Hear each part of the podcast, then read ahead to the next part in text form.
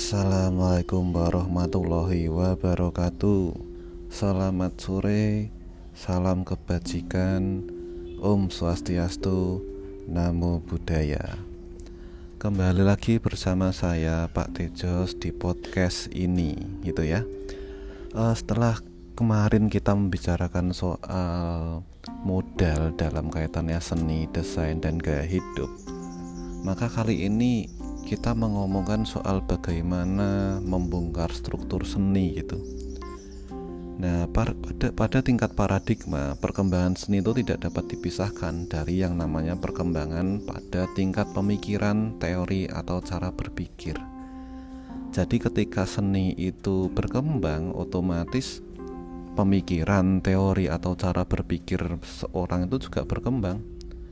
Culture studies atau sebuah kecenderungan pemikiran yang sangat kuat memengaruhi perkembangan seni. Akan tetapi, culture studies itu sendiri itu mengalami perkembangan dalam arah dan orientasinya.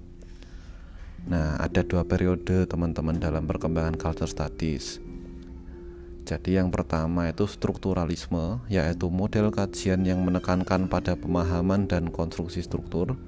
Yang kedua adalah poststrukturalisme, yang lebih menekankan pada peran aktor dalam melakukan pembongkaran dan perubahan struktur.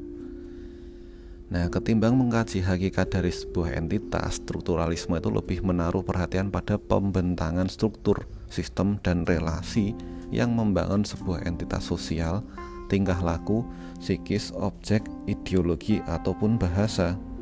Dalam bidang seni rupa dan desain, pendekatan strukturalisme digunakan dalam menanamkan pada objek seni rupa atau desain secara terstruktur. Itu ya.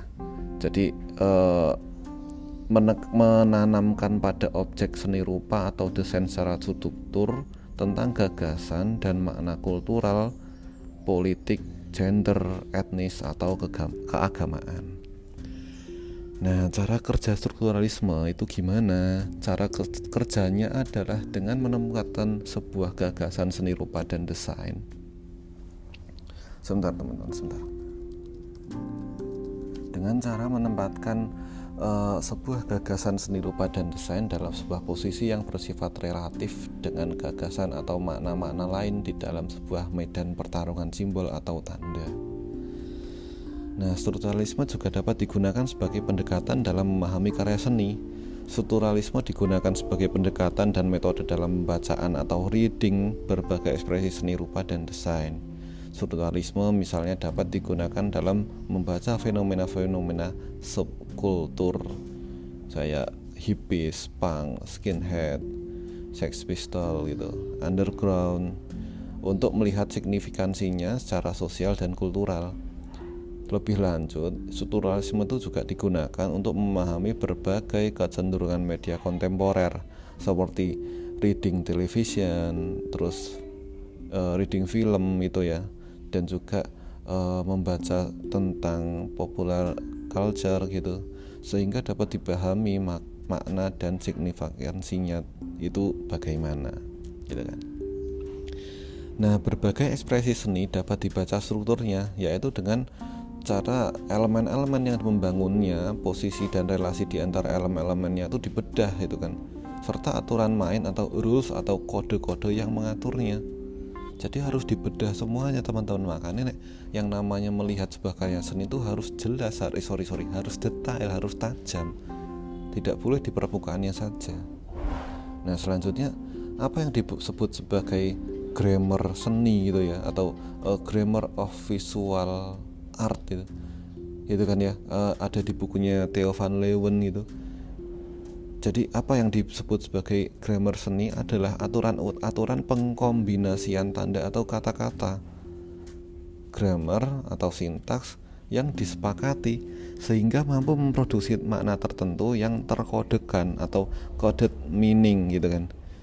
Ada perbendaharaan dan pilihan-pilihan tanda, paradigmatik dan aturan main itu. Jadi uh, ada perbendaharaan dan pilihan tanda-tanda yang bersifat paradigmatik dan ada juga uh, aturan main pengkombinasiannya atau sintaknya itu gimana yang harus dikombinasikan sehingga dapat diproduksi makna berdasarkan konvensi sosial. Salah satu prinsip sentral dalam strukturalisme adalah prinsip pembedaan, yaitu pembedaan satu gagasan dengan gagasan lainnya di dalam sebuah rantai perbedaan. Prinsip perbedaan ini sangat sentral dalam seni. Misalnya, sebuah desain mendapatkan tempat di hati konsumennya karena perbedaan bentuk, gaya, atau tema yang ditawarkannya yang membangun semacam ruang perbedaan dengan desain-desain lainnya koyok ya cara misalnya koin dulu cewek koyok dia tuh beda banget kamu kenapa suka sama aku? Karena kamu beda dari yang lainnya. Segitulah ya intinya ya gitu. Nah sebuah seni berada di dalam sebuah skema perbedaan di dalam totalitas karya-karya lain yang ada di dalam medan seni.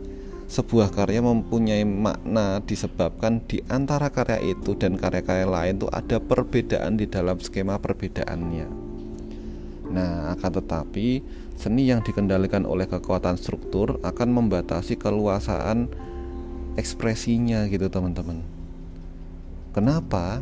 Ya karena struktur itu mengatur, mengarahkan, menata sekaligus membatasi ekspresi seni agar tidak keluar dari kode-kode yang mengatur struktur.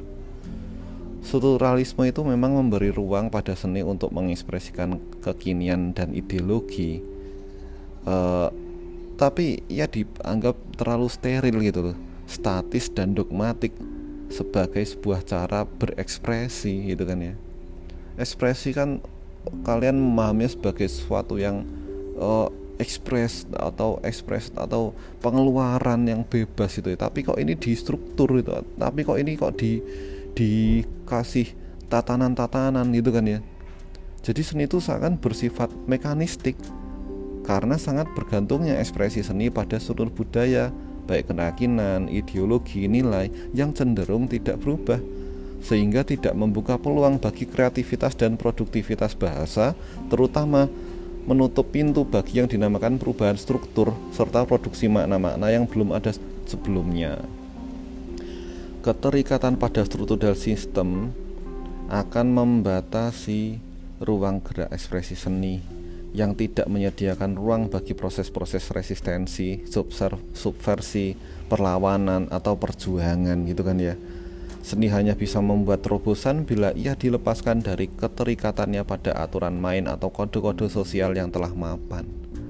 Bahkan seni itu sebenarnya hanya dapat menjadi senjata subversif bila ia pertama-tama dapat mensubversi strukturnya sendiri.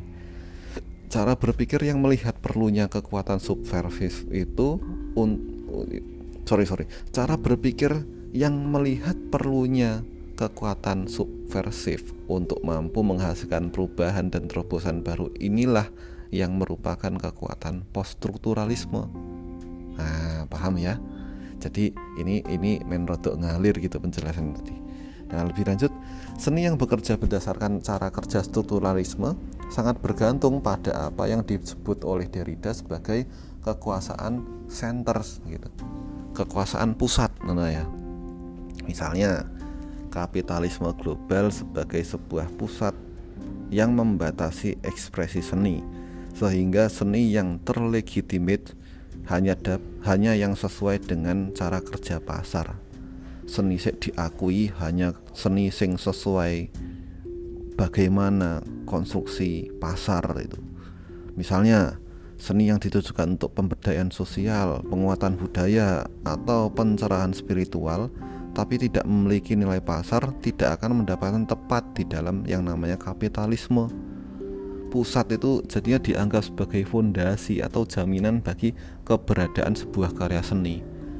Misalnya nek kue ramelu arahane pak XXX kamu itu tidak benar makanya gelem ra gelem kowe harus nyedai beliaunya itu nah gitulah ya Nah, menjadikan seni sebagai sebuah kekuatan pengubah adalah dengan kekuatan revolusioner. Untuk itu, seniman dan desainer itu harus menjadi subjek, yaitu sebagai agen perubahan dan transformasi.